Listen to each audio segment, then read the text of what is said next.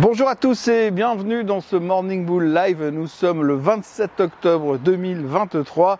27 euh, octobre, on se rapproche des dates fatidiques du 29 octobre.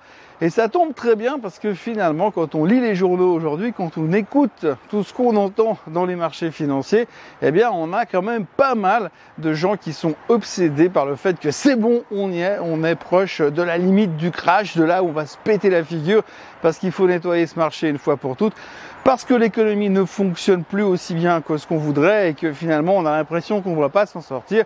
Enfin, si vous regardez un petit peu euh, les médias, eh bien, vous verrez qu'il y a énormément d'appels au crash et euh, d'appels à la fin du monde. Et c'est marrant parce que bah, finalement, quand je regarde moi de mon côté les nouvelles et que j'essaie de me projeter un petit peu dans le passé, faire un retour vers le futur, eh ben, je me rends compte qu'en fait, l'année dernière, le mois d'octobre l'année dernière, à peu près à cette même période, autour du 20, 20, 21 octobre, on se posait exactement les mêmes questions et on était convaincus d'exactement la même chose.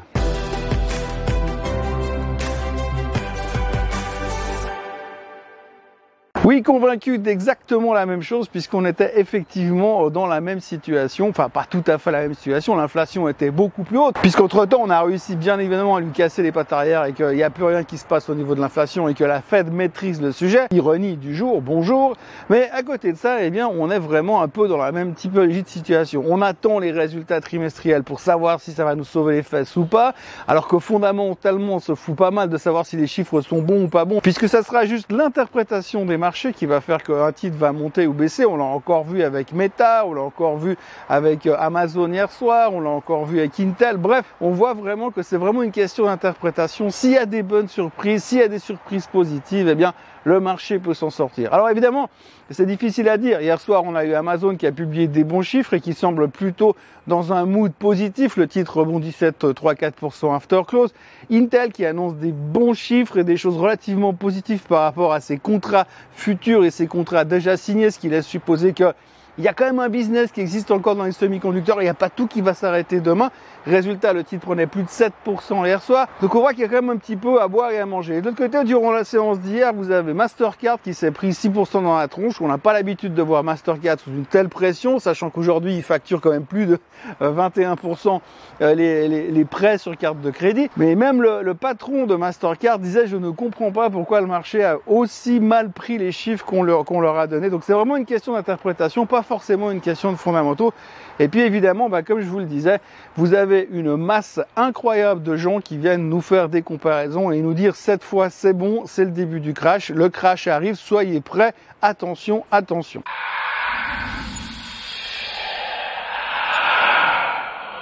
C'est ce que je vous disais. Moi, j'ai repris la chronique boursière que j'écris euh, sur investir.ch. J'ai repris ce que je disais il y a un an en arrière et je me, rends compte qu'on est en train de faire exactement la même mayonnaise, d'avoir exactement les mêmes comportements et c'était exactement au moment où le marché a rebondi. Alors ça ne veut pas dire que on a un signal d'achat qui s'est dessiné et c'est clair et net, mais là où on est par rapport aux points de support qui ont l'air de tenir pour le moment, eh bien, euh, on est plutôt euh, optimiste, on va dire. Je suis plutôt optimiste. Alors après, évidemment, euh, il y a toujours ce risque quand on est sur un support, et eh bien quand il casse, et eh bien ça peut accélérer rapidement à la baisse. Mais enfin, pour l'instant, on n'en est pas là et on va essayer de penser positif. Ceux qui vont pouvoir nous sauver les fesses dorénavant, c'est Apple la semaine prochaine, la Fed la semaine prochaine, et puis le PCE qui va sortir tout à l'heure. Alors le PCE devrait annoncer que l'inflation est toujours là, mais qu'elle euh, ça ralentit moins vite qu'avant, mais ça ralentit quand même, donc ça devrait être dans la bonne direction. Si le chiffre du PCE nous confirme que finalement la Fed a toujours la main dessus, eh bien potentiellement on va dire oui, mais donc il ne montrera pas les taux, c'est sûr la semaine prochaine. Résultat, on pourrait avoir quelque chose qui ressemblerait à un rebond sur le S&P 500. Ça c'est le côté optimiste des choses. Pour rajouter une couche d'optimiste, bah, vous pouvez prendre le discours de Madame Yellen qui est arrivée hier soir en disant qu'en lisant les chiffres du GDP, du PIB américain qui ont été publiés hier, eh bien elle se rend compte qu'il n'y a vraiment aucun risque de récession selon elle. Oui, le PIB hier montrait encore que non seulement la croissance américaine était toujours relativement forte parce qu'on à plus de 4% de croissance, mais surtout les dépenses du consommateur sont de plus de 4%, ce qui veut dire que les gens, malgré la crise, malgré les tensions, malgré la peur, malgré une éventuelle récession à venir, malgré un marché boursier euh, qui monte plus, malgré euh, le fait que pour acheter une maison, il faut payer 8% d'hypothèque, eh bien, euh, le consommateur consomme et donc ça laisse supposer que potentiellement, sur un coup de chance, eh bien, à Noël, il pourrait quand même offrir des cadeaux à tout le monde. Bref, tout d'un coup, il y avait ce côté-là relativement encourageant, mais attention, un tout bon signe positif pour l'économie pourrait être un signe inflationniste aussi. Alors, il faut y aller en marchant sur des œufs parce qu'on n'a aucune certitude. Néanmoins, Madame Yellen, secrétaire du Trésor aux États-Unis et ancienne patronne de la Fed,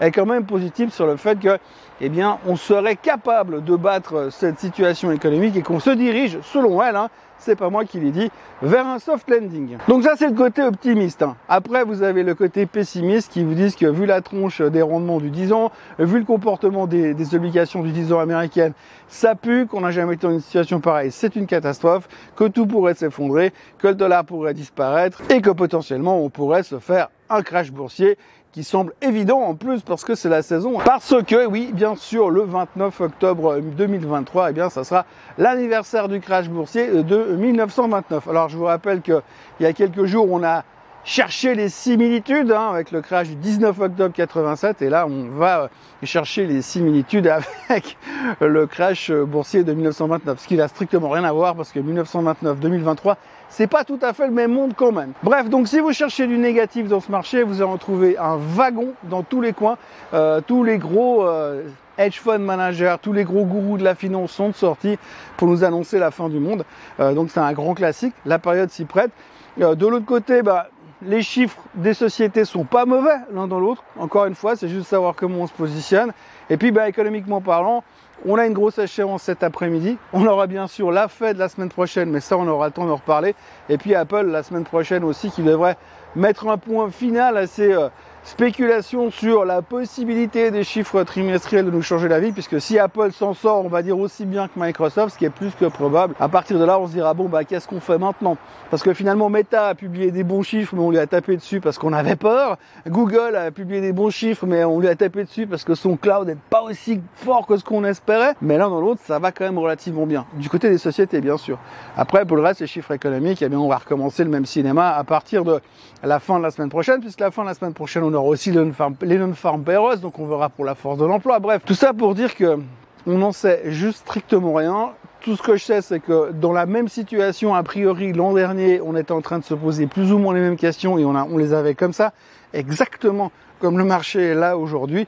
Et comme le marché est là aujourd'hui, on attendait le même type d'information. Ben nous, le même type d'information, c'est le PCE tout à l'heure. Et on verra si l'inflation a les moyens de nous sauver la vie.